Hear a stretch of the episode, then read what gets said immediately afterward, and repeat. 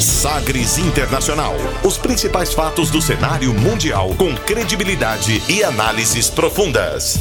A contextualização histórica das últimas notícias com a apresentação de Rubens Salomão, comentários do professor de História Norberto Salomão e participação de especialistas. Um programa que vai além da notícia, com reflexões abalizadas sobre o panorama global. Sagres Internacional. Agora na Sagres.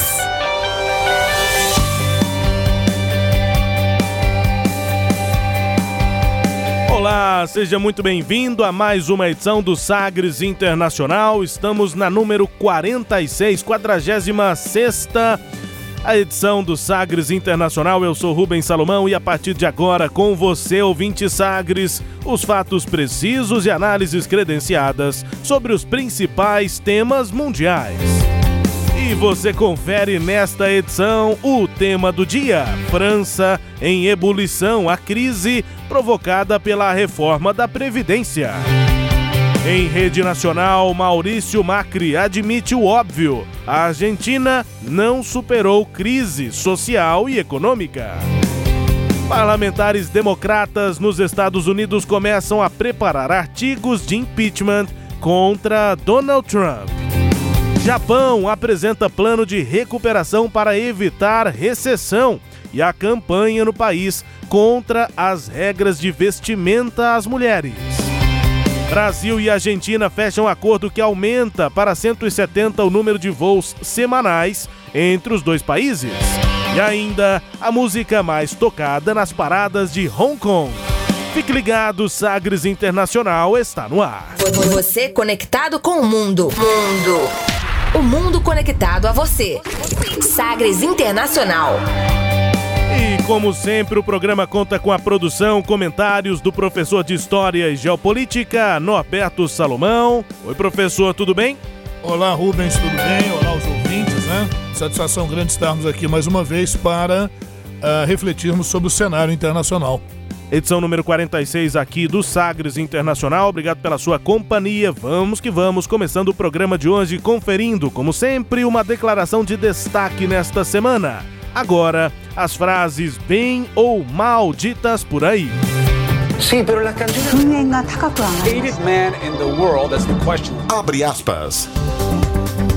Abre aspas para o presidente da Argentina, Maurício Macri, o ainda presidente que admitiu neste final de mandato que não obteve os resultados econômicos pretendidos pelo governo em uma avaliação da administração 5 dias antes de entregar o mandato ao peronista Alberto Fernandes. Abre aspas para o presidente da Argentina, Maurício Macri. Hoy quiero hablar de qué hicimos en estos 4 años de gobierno, de qué cosas pudimos lograr y cuáles no pudimos. Estoy convencido de que en muchos aspectos importantes estamos mejor que hace 4 años. Sé, por supuesto, que los resultados de nuestras reformas económicas no llegaron a tiempo. Y lamento que no hayamos podido recuperarnos de la crisis que empezó hace 1 año y medio. Cuando llegamos en 2015 nos pusimos 6 objetivos.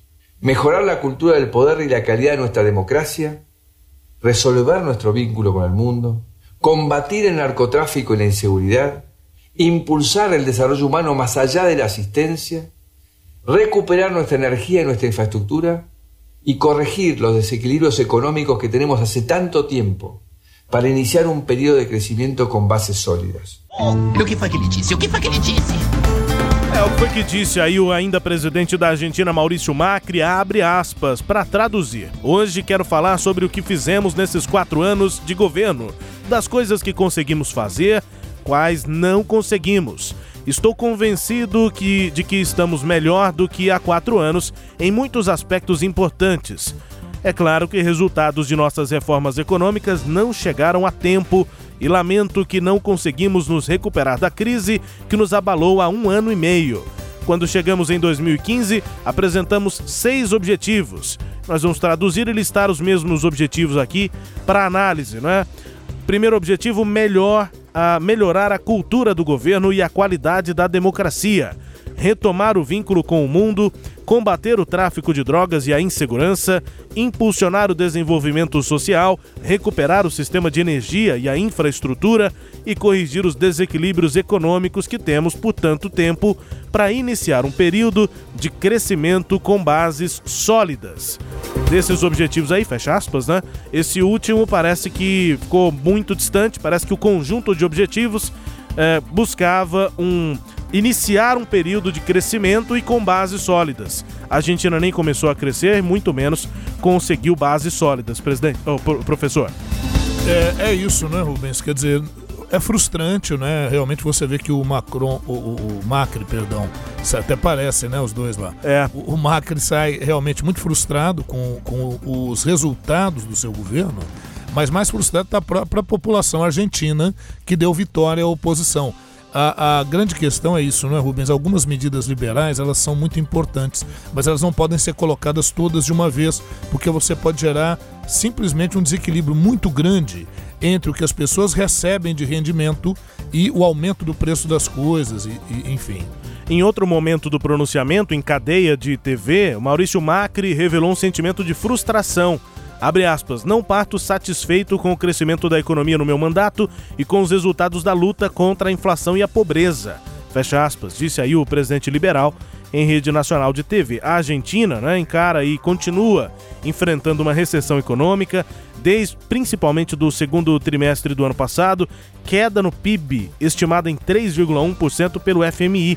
O país entrou aí com dificuldades para pagar o empréstimo que o presidente Macri pegou em 2018 com o FMI.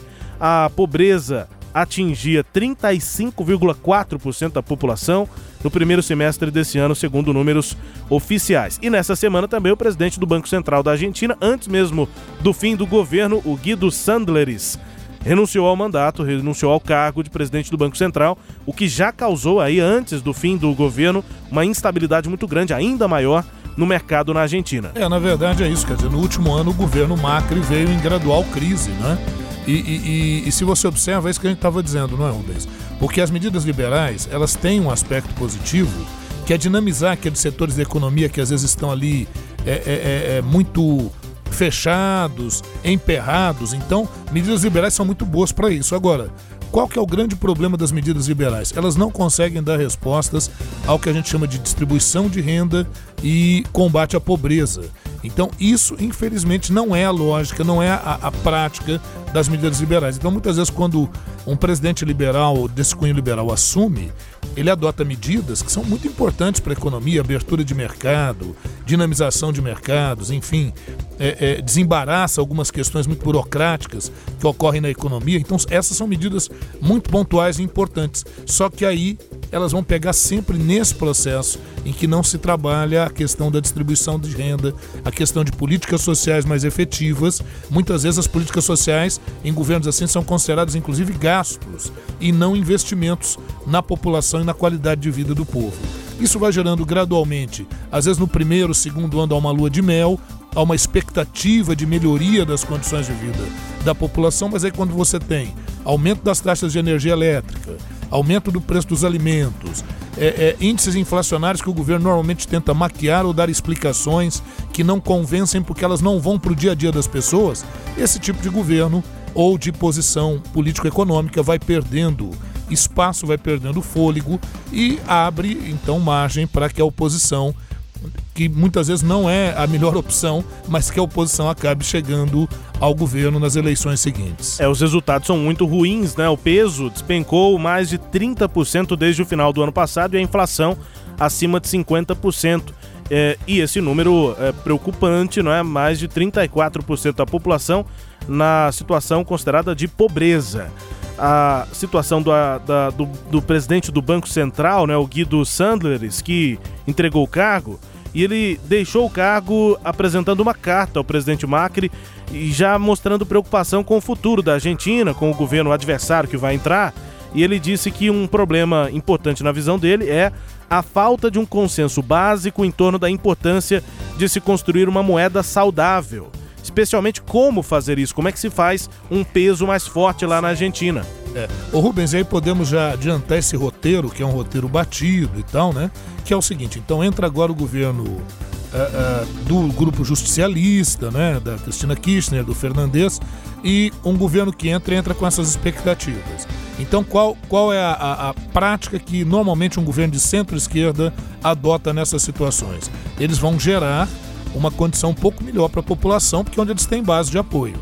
Só que para gerar essa melhor condição para a população, você vai ter que adotar políticas que vão ferir alguns elementos da economia, como, por exemplo, você criar mecanismos artificiais de valorização da moeda que não são reais. Você subsidiar preço de combustíveis ou de algumas mercadorias de primeira necessidade. Então a população fica em lua de mel ali por 4 anos ou por 3 anos, e quando começam a vir à tona os resultados negativos desse tipo de política, o discurso liberal ganha ênfase, porque aí vai apresentar os gastos do Estado, a questão de estatal, a necessidade de privatizações, e aí a gente acaba tendo esse ciclo não só na Argentina, como no Brasil, como na Europa, como no mundo, né?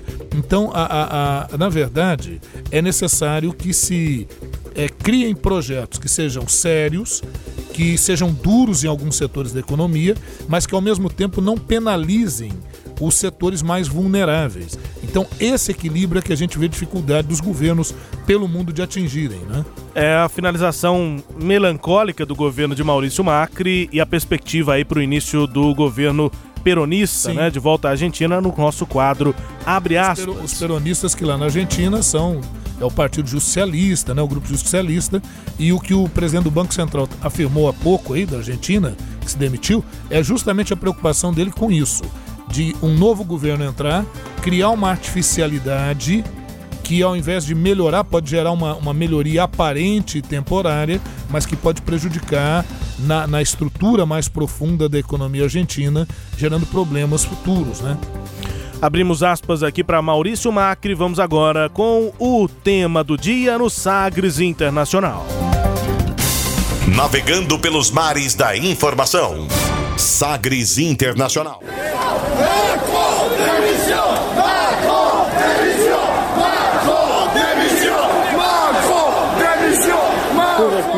Que les Français, dans leur grande majorité, veulent un système simple, juste, qui mettra un terme à des régimes qui ne correspondent plus à une logique qui serait acceptée par nos compatriotes, nous ne transigerons pas sur l'objectif. Nous ne transigerons pas sur l'objectif, mais nous prendrons le temps qu'il faut pour y arriver. Les réunions bilatérales que je viens de conduire montrent cette demande de la part des organisations syndicales. Les uns et les autres convergent sur le principe d'une transition qui ne brusque pas les choses. Parce qu'au fond, on ne change pas um contrato social brutalmente.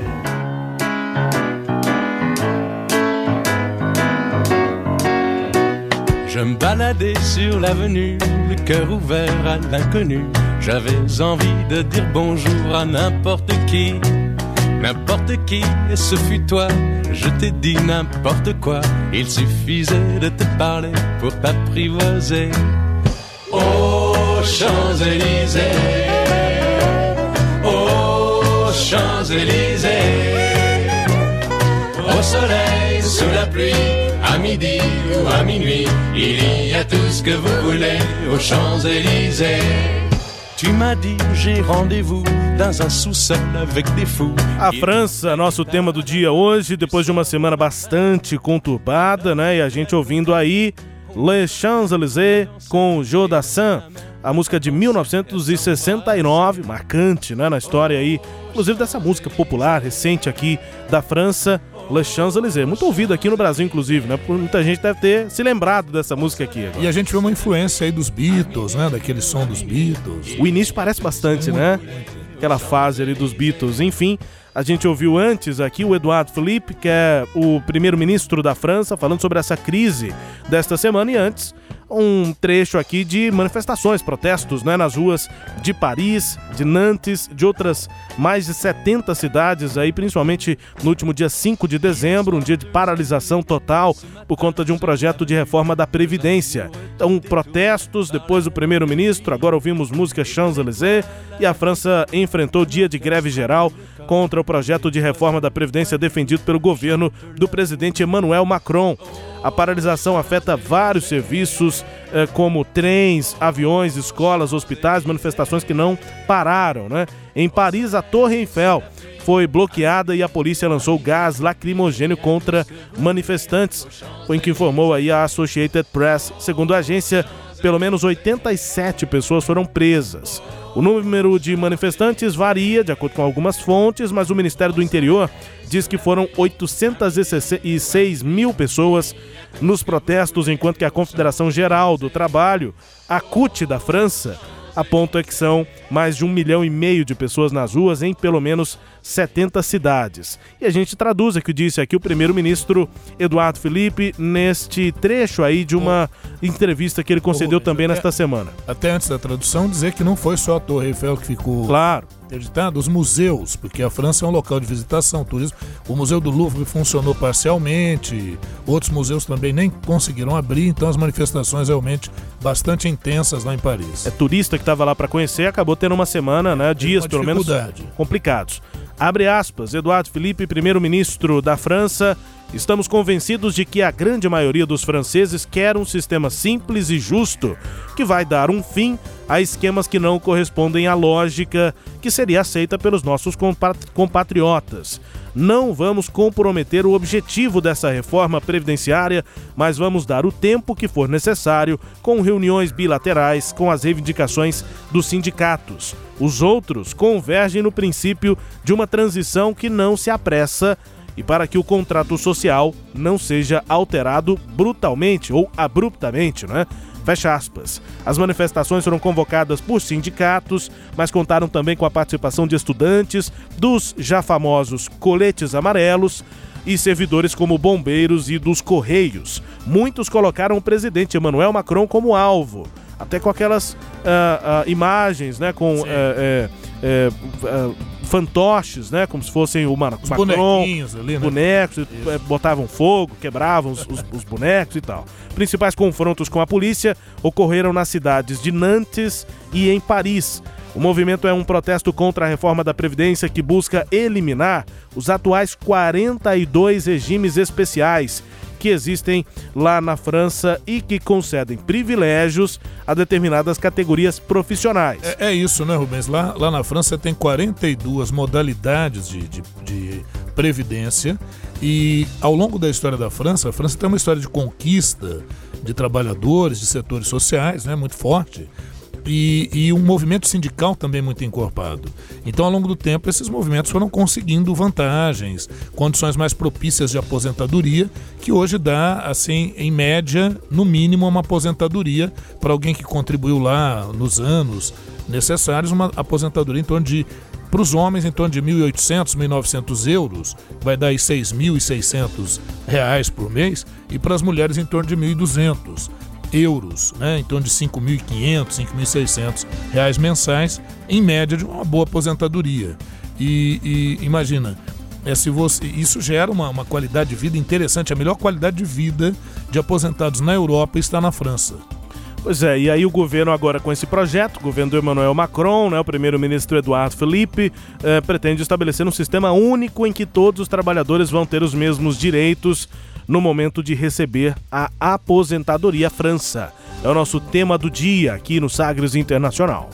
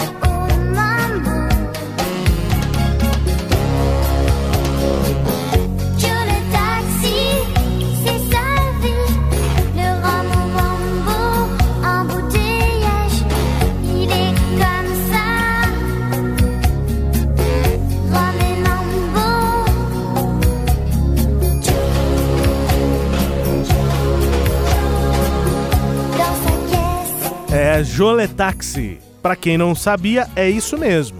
Década de 80 e a música que fazia sucesso da Vanessa Paradis, ou Paradis. A Vanessa Paradis cantando joletaxi. E acho que a rima da Angélica aqui com voo de táxi, cê sabe, tava morrendo de saudade. A música cê sabe, a rima cê sabe, saudade é melhor do que a rima lá em francês. Pegou melhor aqui, sim, pelo menos. Mas e a voz da Angélica não perdeu pra voz da cantora. Nem um pouco, não, nem um pouco. Assim, adolescente. Né? É. E assim, pra quem, essa entra naquela sessão músicas que você não sabia que eram versões. A música da Angélica é uma versão dessa música lá da França, Joletaxi, da Vanessa Paradis. A gente aqui no Sagres Internacional, tendo a França como tema do dia, explicando também como é que a França chegou até esse momento de manifestações intensas nas ruas, nessa pauta de reforma da Previdência, mas como é que a França chegou até aqui, professor? Pois é, Rubens e ouvintes, a história da França é a história dos movimentos sociais, né? França é lá da Revolução Francesa, França da Primavera dos Povos, França da Comuna de Paris em 1871, França dos movimentos estudantis em 1968, né? O maio de 68 em Paris, enfim, a França é um lugar sempre é um local realmente agitado, e o francês não deixa por menos. E esta não é a primeira oportunidade em que a questão da Previdência vai ser discutida e gerar problemas. Nos anos 80, assumiu o poder um presidente de centro-esquerda, né? François Mitterrand. Em 1983, nós tivemos uma legislação previdenciária que favoreceu aos interesses de vários setores de trabalhadores, a vários setores sindicais. Posteriormente, né, aquilo que a gente acabava de falar há pouco, não é, Rubens? Você tem um governo de esquerda ou centro-esquerda, ele se desgasta com o tempo e aí assume um governo normalmente de centro-direito, até mesmo de uma direita mais radical, enfim. E assumiu o de centro-direita em 1995, Jacques Chirac. Jacques Chirac, que inclusive faleceu esse ano. Jacques Chirac, um grande e importante político francês. E ele, quando eleito presidente da República, ele nomeou como primeiro-ministro, como premier, né, que é a expressão na França, Alain Juppé. E o Alain Juppé cria um plano que é o chamado Plano Juppé, que era justamente para resolver questões que eles chamavam de fratura social, mas ao mesmo tempo tentar acertar as contas do governo.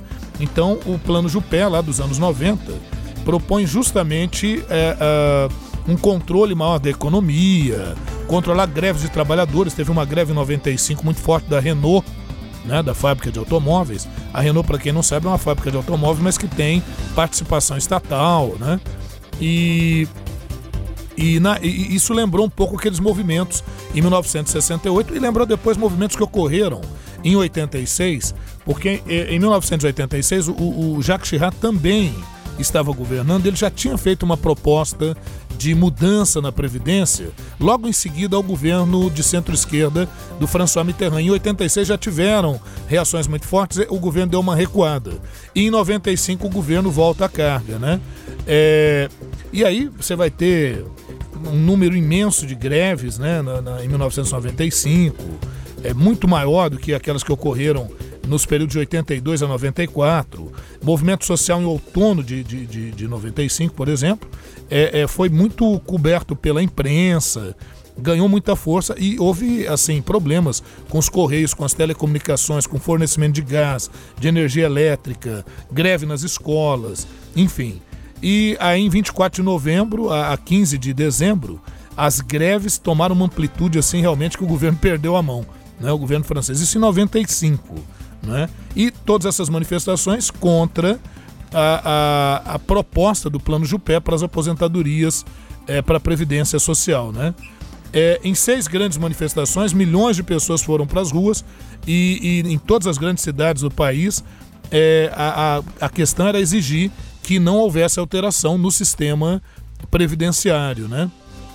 Em 12 de dezembro, o ponto culminante, né, dessas movimentações em 95, 2 milhões de manifestantes nas ruas. Você viu agora há pouco que a gente falou em 806 mil, né? Apesar que as centrais sindicais estão falando em 1,5 milhão de pessoas nas ruas, mas em 12 de dezembro de 95, 2 milhões de manifestantes. Em 15 de dezembro, o governo retira o projeto de reforma das aposentadorias do setor, principalmente a reforma de três grandes grupos de trabalhadores que têm força na França. Um é o grupo da Électricité de France, da Companhia Elétrica da França, um grupo muito forte, fundado em 1946, essa companhia, e aí os trabalhadores dessa companhia ganham uma força importante, Em 2004, essa companhia, ela foi, digamos assim, ela ganhou uma personalidade jurídica privada, quase como assim uma companhia mista, o que seria semelhante à Petrobras aqui. Mas a companhia, no seu estatuto de personalidade jurídica, teve uma mudança, mas não houve mudança, Rubens, como não há até hoje, nas aposentadorias, no sistema de aposentadoria dos trabalhadores. Então, você imagina assim, ficou um custo muito elevado para a empresa, A outra é a SNCF, que é a Société Nationale de Chemin et de Fer Français, ou seja, a companhia de trens de estradas de ferro na França, também é outro grupo muito forte que resistiu em 95, resistiu em 2010, que a gente vai falar daqui a pouco, e resiste hoje a uma mudança efetiva no sistema de aposentadorias. E a RATP, que é a empresa de transportes de Paris. Então, esses são três grupos de trabalhadores cuja organização sindical, ela não é fraca, não, ela é muito forte e consegue levar muita gente às ruas. Soma-se a isso os movimentos de estudantes, de outros setores. À época ainda não tinha os coletes amarelos. Os coletes amarelos é um movimento que surgiu em 2018. Nós fizemos uma edição, se eu não me engano, ali pela terceira, quarta edição do nosso Sagres Internacional, a gente fez um programinha sobre os coletes amarelos. Aí, Rubens, então, em 95, tentou em 86, não deu certo, recuaram. Em 95, a coisa foi ainda mais de proporções maiores, também recuaram. Mas aí, durante o governo de Nicolas Sarkozy, também um governo de centro-direita, uma série de greves gerais, protestos na França, se iniciaram em março de 2010, vão se intensificar pelas condições que a França estava vivendo e principalmente porque o Nicolas Sarkozy propõe uma reforma da Previdência. Vai dizer, o Estado não aguenta mais, nós vamos ter que fazer algumas mudanças, como, por exemplo, a idade mínima para aposentar vai passar de 60 para 62 anos, E para o indivíduo conseguir a aposentadoria integral, passa de 65 para 67 anos. Isso foi um levante grande em 2010, greves muito fortes em Bordeaux, em Lille, em Lyon, em Marseille, em Paris, em Toulouse, mas apesar de tudo isso, o Sarkozy e o grupo político que compunha o governo era a maioria, tanto na Câmara quanto no Senado, e apesar dos protestos, essa foi a reforma que passou, uma reforma lá em 2010 foi a reforma que passou, e que não agradou em nada à época, mas como havia uma maioria no Congresso e a questão do Estado e as contas do Estado muito complicadas, por fim a medida acabou sendo aprovada. E uma comparação é o que prevalece até hoje lá na França e é o que o Macron está querendo alterar, ele juntamente com o Philippe, com o ministro que ele nomeou, que é o Édouard Philippe. Pois é. É o que eles estão propondo aí. E uma comparação rápida, No Brasil nós também estamos ainda passando por esse processo aí de análise de reforma da Previdência, mas acho que tem dois pontos aí que divergem bem a situação aqui do Brasil com muitos outros países da Europa. Principalmente, é o fato que lá a situação previdenciária é ainda mais caótica, Porque a população está muito mais velha, envelhecida do que aqui no Brasil. Então aqui a gente ainda tem... claro que a situação é muito ruim também, mas ainda há uma avaliação de uma viabilidade um pouco mais real para a Previdência brasileira do que é em outros países da Europa, a população envelhecida. E só para esclarecer para o ouvinte que você está falando da saúde do Instituto Previdência, não da qualidade ou valor da aposentadoria, porque senão as pessoas... Essa diferença, e a outra, tem menos gente trabalhando para pagar o sistema previdenciário. E a outra questão é que os sindicatos, na França principalmente, mas até em outros países da Europa, são muito mais organizados, e quando se tem uma greve geral, como aconteceu dia 5 de dezembro, é greve geral mesmo, não é como as tentativas de greve geral aqui no Brasil, que fica mais ou menos, na verdade, mais para menos do que para mais. Lá não, o país para e as manifestações são muito intensas. Ô Rubens, só para você ter uma ideia, a França tem um histórico importante de manifestações, mas veja você, no século XIX, trabalhadores franceses se manifestaram por melhorias das condições de trabalho em uma praça na França, em Paris, chamada Praça de Grévy. E daí surge o termo greve. Só isso, para você ter uma ideia da história, né, do movimento, do que é. E outra coisa, o movimento estudantil também. Nós tivemos o maio de 68 em Paris. E no caso do Macron agora, além de tudo que a gente falou, o que ele propõe e que tem causado grande impacto? Né? Ele propõe, na verdade, um sistema único, o que ele chama de universal, no lugar das 42 modalidades de previdência, que convenhamos realmente é muito, mas mexe com vários interesses, e interesses que estão representados por segmentos sindicais muito fortalecidos, e ele também propõe um sistema de pontos. Então, por esse sistema de pontos, ao invés de você contribuir, olha a coisa, contribuir 25, 30 anos para se aposentar, isso passaria em média para 40, 41 anos de contribuição. Entendeu, né? Então aí não adianta o governo também querer passar o pano e dizer, olha, não vai ter desvantagem. E é muito duro para o governo convencer que é necessário que essa parcela da população faça um sacrifício para contribuir para o país. Por que há essa dificuldade lá como houve aqui no Brasil? É porque tanto no Brasil quanto lá, os setores mais ricos da sociedade não entram nessa cota de contribuições. Quer dizer, a conta fica sendo paga, ou pelo menos a maior parte dela, apenas por uma parte da população. E eu vou te dizer, nem é pelos setores mais pobres. Os setores mais pobres sofrem mais a influência disso, porque é uma pauperização, um empobrecimento desses setores na velhice. Mas é principalmente o segmento da classe média. É aquele cara que trabalhou a vida inteira, que tem uma renda razoável e que espera na sua velhice ter uma aposentadoria com dignidade. Que coisa, né? A situação previdenciária lá na França e essa convulsão social, né? As manifestações nas ruas. Só uma comparação ainda rápida, né? 42 sistemas diferentes de aposentadoria. Podemos dizer que aqui no Brasil a gente tem basicamente 3, né? Um Sim. geral, militares e professores, né? Sim, é basicamente esse. Mas você teria ainda alguns outros, os juízes, né? Promotores, você tem outras... que costumam ter o sistema de financiamento, né? De Sim, bancar a previdência também separados. Então eles pagam... E aí, é isso, a contribuição vai para um sistema específico, né, de contribuição. Como quem trabalha na prefeitura de Goiânia, por exemplo. Contribui para um instituto. Ele não contribui para o INSS, é um outro instituto. O que ele está propondo é a integração de tudo isso em um instituto só, né, em um sistema universal de aposentadoria, com um sistema de pontuação. Quem se aposentasse antes dos 64 anos de idade perderia, seria um fator previdenciário, que aqui o governo Fernando Henrique implementou, né? E do qual eu, inclusive, sou vítima. Não tem jeito. E para quem se aposentasse depois dos 64 anos, cada ano trabalhado após os 64 anos, você teria a cada ano 5% a mais de bônus, né, para se aposentar. Então, uma forma de estimular o sujeito a trabalhar mais. Veja, eu não vejo problema nenhum em uma pessoa com mais de 60, 65 anos trabalhar se ela tiver condições de saúde para isso. Acho que pouca gente vê dificuldade nisso. A questão é quem é que com 65 anos vai ter emprego. Então, o que acontece no mercado, essa realidade muito forte tem que ser colocada.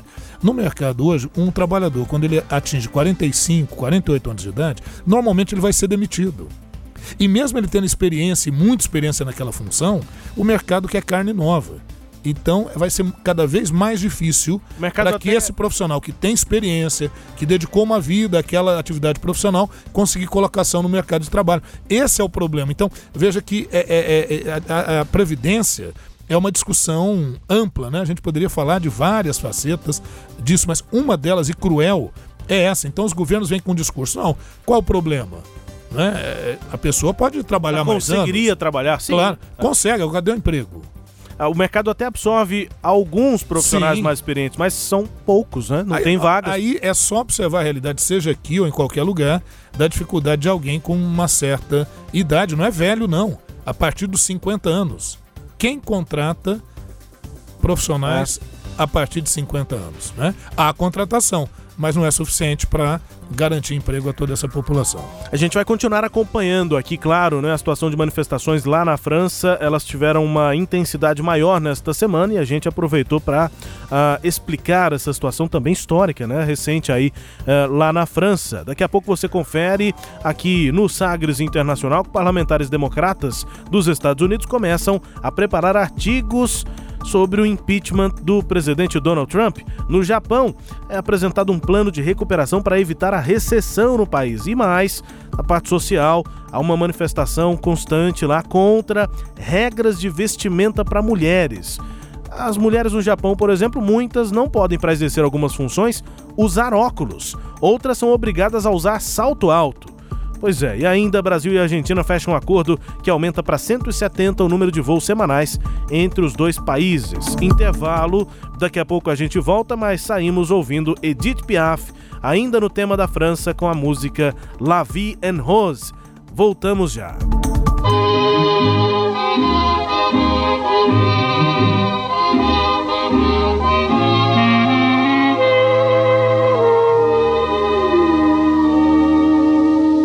Des yeux qui font baisser les miens, un rire qui se perd sur sa bouche, voilà le portrait sans retouche de l'homme auquel j'appartiens. Quand il me prend dans ses bras, il me parle tout bas, je vois la vie en rose. Il me dit des mots d'amour, de tous les jours, ça me fait quelque chose. Il est entré dans mon cœur une part. Sagres, a sua rádio. Sagres, em tom maior. C'est lui pour moi, moi pour lui dans la vie. Il me l'a dit, l'a juré pour la.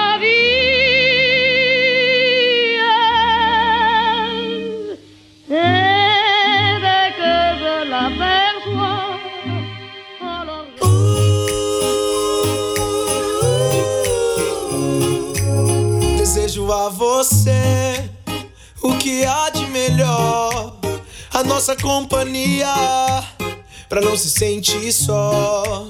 Muita alegria no ar, passagem pra viajar, onde você estiver, com a gente pode contar.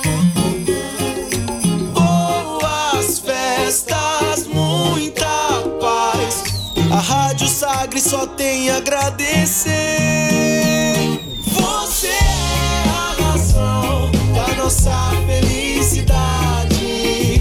Não vá dizer que eu não sou sua cara metade. É muito bom ter mais um ano junto contigo.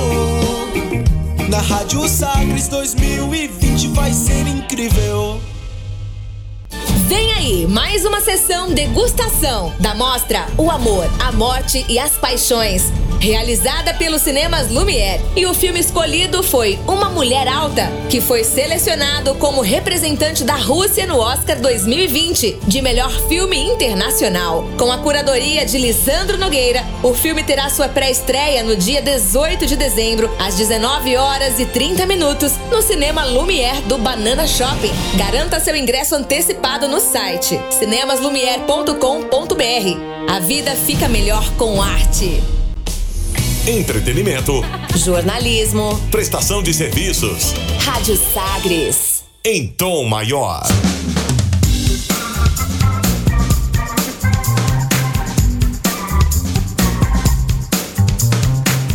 De volta com Sagres Internacional, aqui na Sagres 730, na minha apresentação, Rubens Salomão, com os comentários do professor Norberto Salomão, a partir de agora, para girar as informações pelo mundo. Velas ao mar. Democratas da Câmara dos Deputados lá nos Estados Unidos avaliam quais acusações vão apresentar contra o presidente Donald Trump, agora que a presidente da casa, a democrata Nancy Pelosi, ordenou ao Comitê Judiciário que prepare artigos formais de impeachment. O comitê pode elaborar e recomendar os artigos até o dia 12 de dezembro, na próxima semana. Eles já tiveram 2 meses para investigar, entrevistar, realizar audiências para determinar se o presidente abusou ou não do seu poder no cargo. Com o argumento de que a democracia está em jogo, Nancy Pelosi disse em pronunciamento televisionado que instruiu Gerald Nadler, presidente do Comitê Judiciário da Câmara, a apresentar as acusações formais que mais tarde serão votadas pela casa inteira.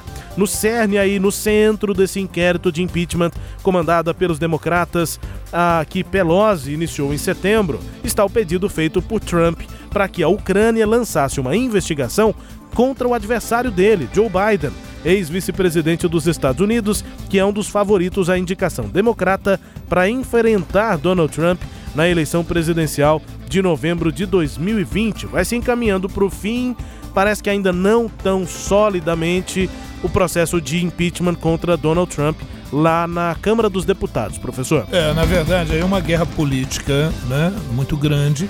Você sabe, né, Rubens, e os ouvintes sabem também, que um processo de impeachment não é assim, um presidente fez uma coisa errada, então, não.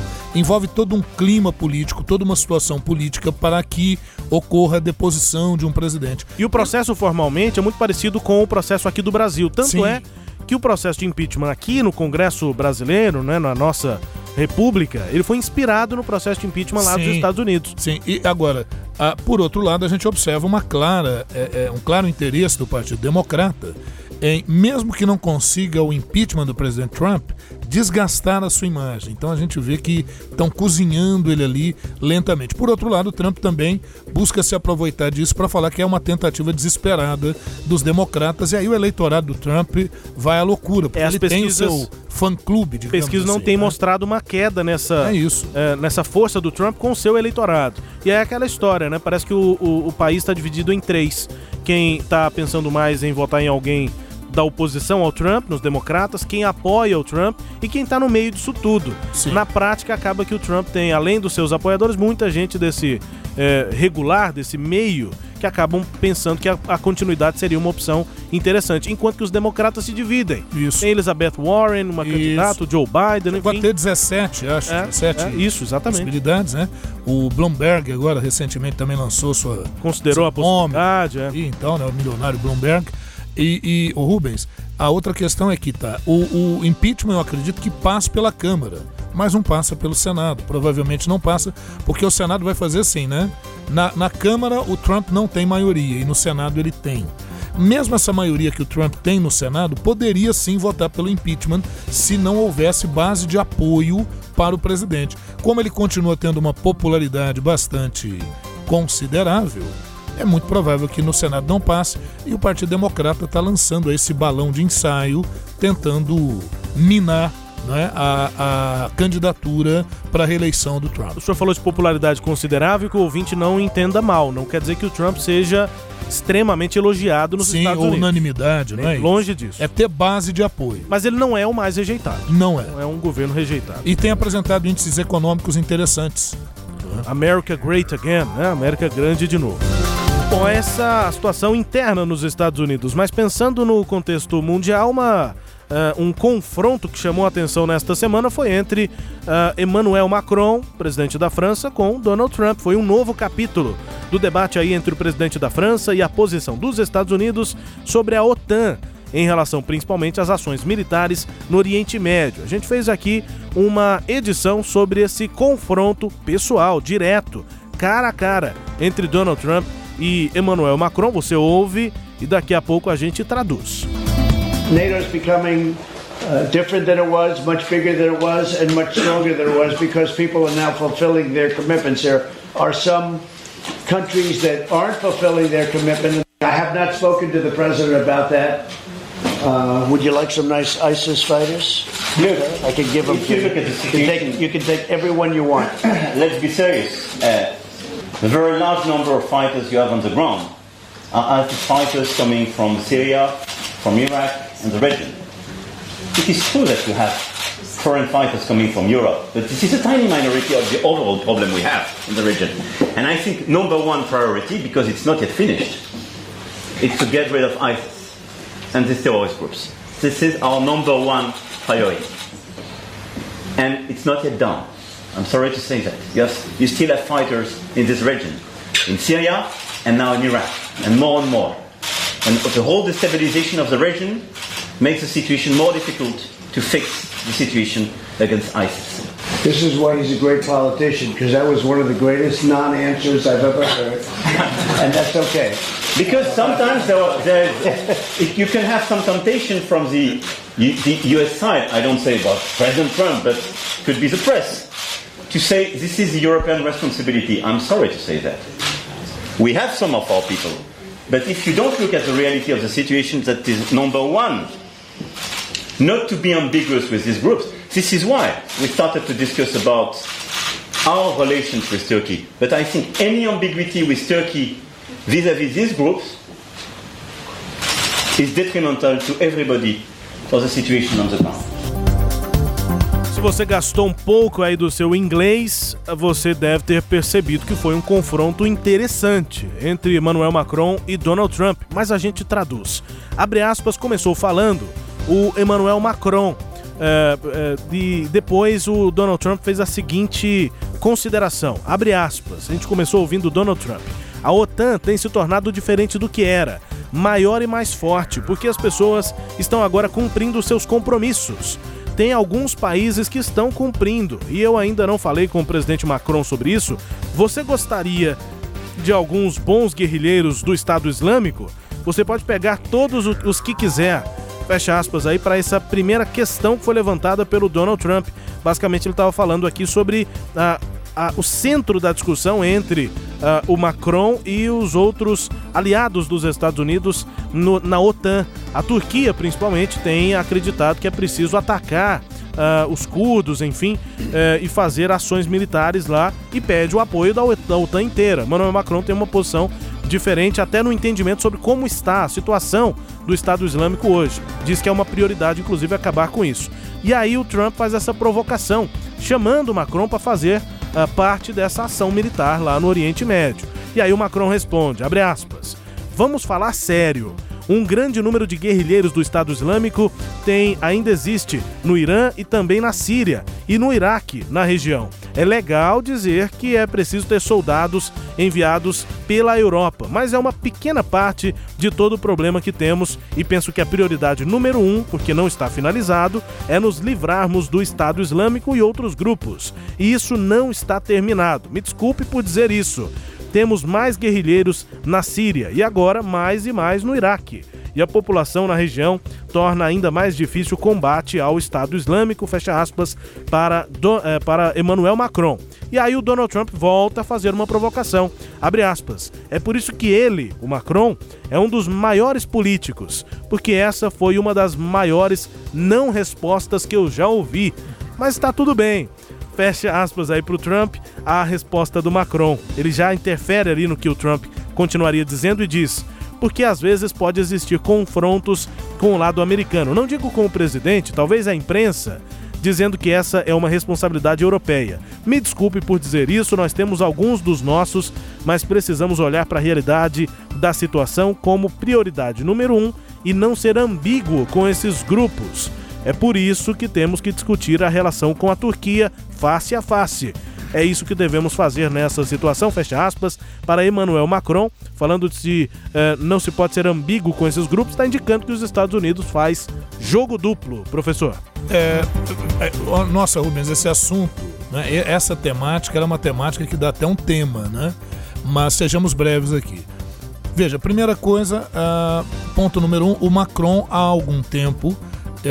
ele vem tentando ganhar protagonismo como liderança da Europa, eu diria até tentando fazer frente à Angela Merkel da Alemanha. Porém, os problemas internos da França, algumas declarações que o próprio Macron deu, acabaram dificultando isso. Agora ele reaparece na cena internacional em dois momentos. Na edição passada nós falamos de um atrito do Macron com o Erdogan, né, o Tayyip Erdogan da Turquia, e o Erdogan fez uma crítica muito forte, falou, olha, você fica só falando, conversando, mas cadê a contribuição? Bom, então aí nós já vamos para uma outra temática, né? O Donald Trump é um brincalhão, né? Ele é muito esperto, um cara muito esperto. Ele, inclusive, sai dessa cúpula que a OTAN prefere não chamar de cúpula, porque teve uma cúpula ano passado, ela prefere chamar de um meeting, apenas uma reunião básica, mas a OTAN, na comemoração desses seus 70 anos, vive a sua maior crise. A OTAN nunca viveu uma crise tão profunda, porque o que houve? Com o final da Guerra Fria, nos anos 90, a OTAN teve que redimensionar a sua ação, a sua necessidade. E, na verdade, OTAN é falar dos Estados Unidos, que é a grande liderança da OTAN. Lembrar os ouvintes que a OTAN foi formada em 1949, durante ainda aquele processo da chamada Doutrina Truman, do presidente Truman dos Estados Unidos, de combate ao comunismo, aos países da Cortina de Ferro e tal. A União Soviética, por sua vez, criou o Pacto de Varsóvia em 1955. Só que de lá para cá, o que aconteceu? A União Soviética acabou. Não é? Muitos países que eram da antiga União Soviética ou estavam na órbita de influência da União Soviética, como a Polônia, como as regiões bálticas, hoje elas se aproximaram da OTAN. Então os analistas estão dizendo que as fronteiras da OTAN se aproximaram perigosamente da Rússia. E aí o Vladimir Putin tem adotado uma política também de reação nesse sentido. Então hoje a gente tem aquela confrontação Putin-Turquia, aliando-se à Síria, Estados Unidos aliando-se à Turquia, né? E os Estados Unidos declarando recentemente que as ações do Estado Islâmico estavam controladas e que o Estado Islâmico estava acabando. Então veja que o Emmanuel Macron, ele faz uma acusação frontal ao Trump, não sei quem percebeu, em que ele diz, olha, esse negócio de mandar dinheiro, que essa é uma discussão lá, quem é que vai entrar com o quê, com qual recurso? Uhum. E a França não entrou com recurso ainda efetivo, porque a França não acredita nas ações que a OTAN tem adotado, principalmente quando a OTAN apoia ações da Turquia contra os curdos na região. Então entende que isso acaba colaborando para a retomada das ações do Estado Islâmico ou de grupo tão radical quanto o Estado Islâmico. Então é quando ele diz no finalzinho, olha, para mim o principal não é quantos homens vão ser mandados, mas e no âmago da questão, que é impedir ações que acabem ativando grupos radicais na região do Oriente Médio. Basicamente, essa condição. Né? Vai dar o que falar ainda, né, professor? Sem dúvida nenhuma. Mas um encontro como esse ainda vai ter... Agora, maravilhoso ver esse tete-a-tete, né, esse esgrima entre duas lideranças importantes. Foi maravilhoso. Para mim, foi o evento da semana, foi realmente essa cena. Você ouviu aqui no Sagres Internacional, né? Nesta questão aí que aconteceu na Europa, entre Estados Unidos e França. Agora nós vamos para o Japão, porque o primeiro-ministro do país do Sol Nascente, Shinzo Abe, apresentou um grande plano de recuperação econômica dotado com 13 trilhões de ienes, que dá cerca de 120 bilhões de dólares, para evitar que o país entre em recessão no ano que vem. Quase metade dos investimentos públicos vai ser destinada ao reparo e modernização de infraestruturas depois da passagem do tufão Hagibis, em outubro, que provocou mais de 80 mortes no país. O plano também pretende suavizar o impacto para o consumo do recente aumento do IVA, é o Imposto sobre Valor Agregado do país, que passou de 8% para 10% no dia 1º de outubro para a maior parte dos produtos, exceto os alimentos. O Japão vê risco de recessão em 2020. Ô Rubens, esse imposto agregado, e aí chama a atenção do ouvinte, eu não sei se os ouvintes já tiveram a curiosidade de pegar sua conta de energia e olhar qual a tributação que incide sobre a sua conta de energia.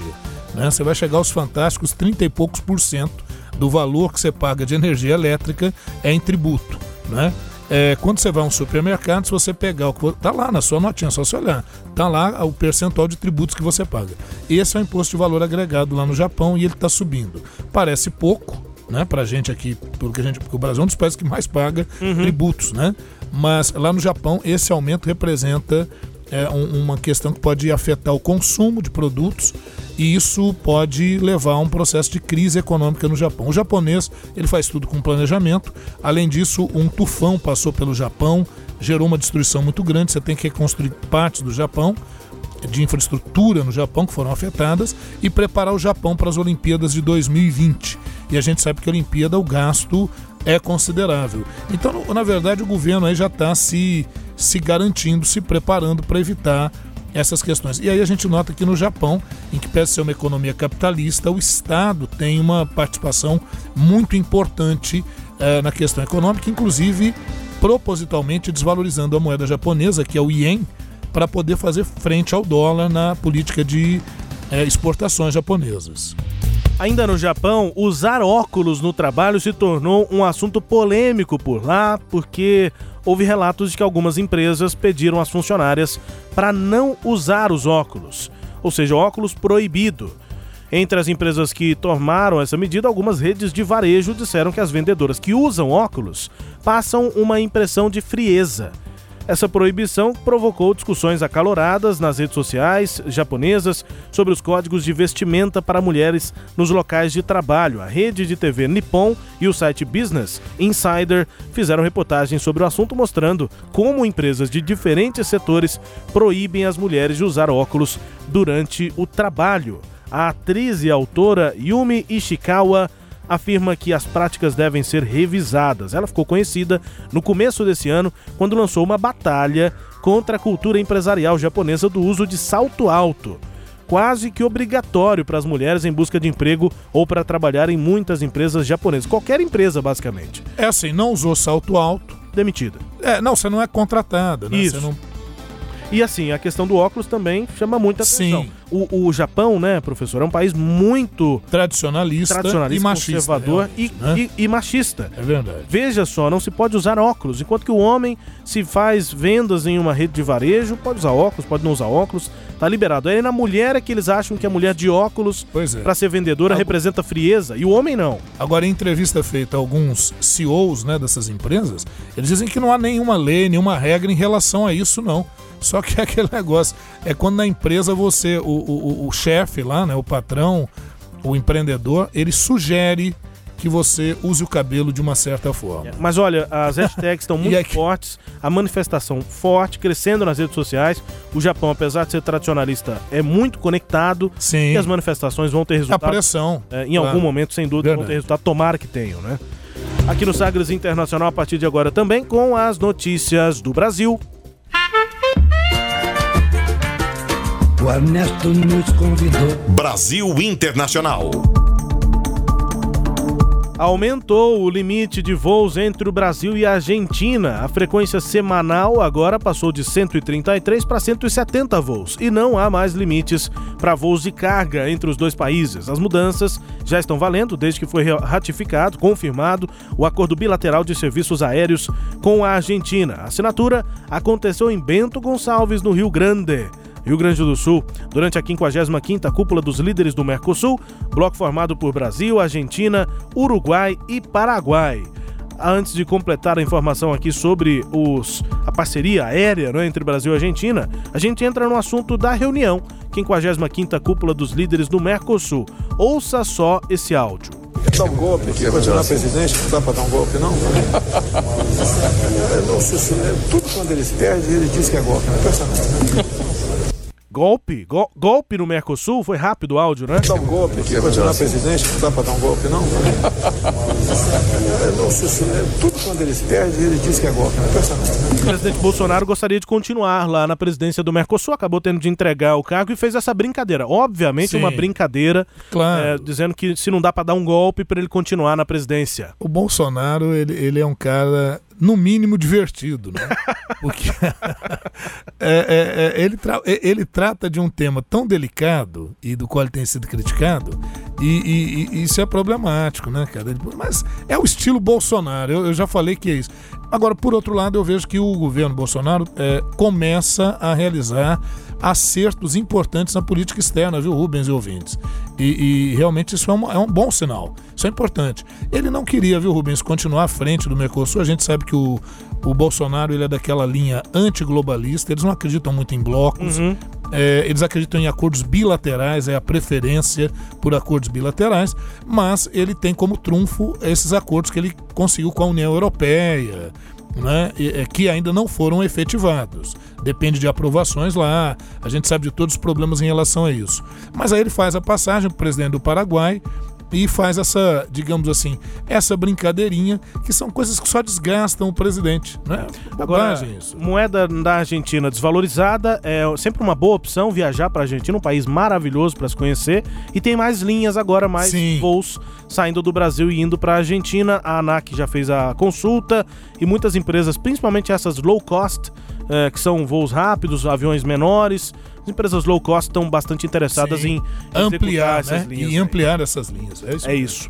Nosso Sagres Internacional vai chegando ao final, conferindo mais uma vez, como em todas as nossas edições, uma música bem tocada por aí. Em cada edição, um país, a gente pega a música número 1 por lá. E dessa vez, a gente vai conferir a música romântica em chinês. Música cantada em chinês, mas é a número 1 em Hong Kong. Hong Kong não é um país, né, professor? Não. Hong Kong é um estado especial, né, naquele acordo que foi feito de um país... um governo, duas estruturas, dois estados por enquanto. Em 2050, Hong Kong deve, pelo acordo, ser totalmente reintegrado à China. Porém, isso tem gerado problemas e manifestações em Hong Kong por democracia, que envolveu até interferência dos Estados Unidos, do Donald Trump, dizendo que se a China interferindo na democracia em Hong Kong, ele iria criar... mais tarifas, na verdade envolve também a questão da guerra comercial. Agora, Hong Kong tem a sua independência total, cultural, inclusive até como uma resposta a esse domínio, essa relação com a China. Então muitas vezes o que está tocando de música mesmo, nas rádios de Hong Kong, no aplicativo hoje, né? Não está tocando tanto na China, é uma questão de independência. Isso tá só desculpa, viu, Rubens? Só para esclarecer, Hong Kong foi uma área que a China perdeu para a Inglaterra em 1842 e Hong Kong ficou 155 anos sob domínio britânico. Por acordos, Hong Kong foi restaurada no final dos anos 90 para a China, mas com um prazo, com uma carência para a plena integração em 40, 50 anos, em 2050 esse prazo, só explicando por que em Hong Kong a cultura seria assim tão diferente daquilo que ocorreu lá na China. E lá nesta semana o Zhu Baihao está fazendo sucesso com música romântica. Confere aí, daqui a pouco a gente explica mais.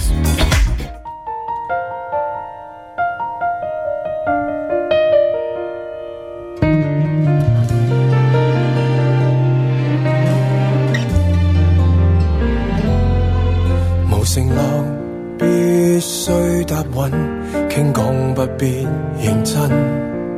如疲累，我用心急想被吻。無期望走得更近，同樣寂寞敏感，陪在咫尺，纏繞滿腦是疑問，寧願轉身降溫。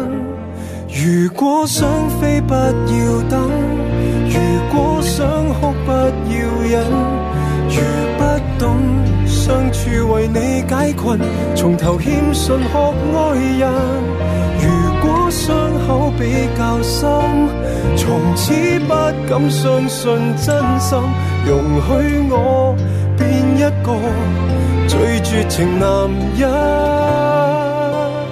讓你飛出去我在途護蔭。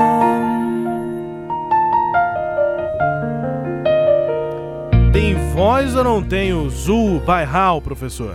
Tem voz muito bonita, uma variação melódica muito interessante, bonita música. Nenhum compromisso deve ser prometido. Se está cansado, por que ser beijado? Sem expectativa, se aproxime, igualmente solitário e sensível. Ficar perto da sua cabeça está cheio de dúvidas e prefere virar e esfriar. Não espere se você quiser voar. Eu tô achando que ele tá na sofrência, é um poema, música, sim, né? Mas acho que uma frase que é repetida, um verso repetido é esse: não espere se você quiser voar. Basicamente, acho que a moça tá querendo dar voos por aí e ele tá preferindo não ficar esperando a volta dela desses voos. Vamos embora, professor? Vamos nessa, Rubens. Um abraço a você que se liga aqui com a gente na Sagres 730. A gente volta na próxima edição, nesse finzinho de ano aqui. Um feliz fim de ano, boas festas aí, fique sempre ligado aqui nos fins de semana, edições aos sábados, aos domingos, na segunda-feira à tarde também, claro, sempre com a íntegra do Sagres Internacional no sagresonline.com.br e em todos os tocadores de podcasts. Muito bem.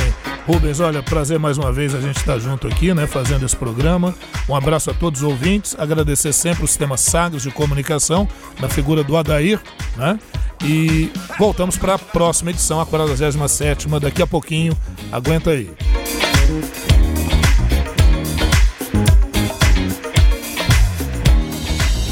Você ouviu Sagres Internacional. Os principais fatos do cenário mundial com credibilidade e análises profundas.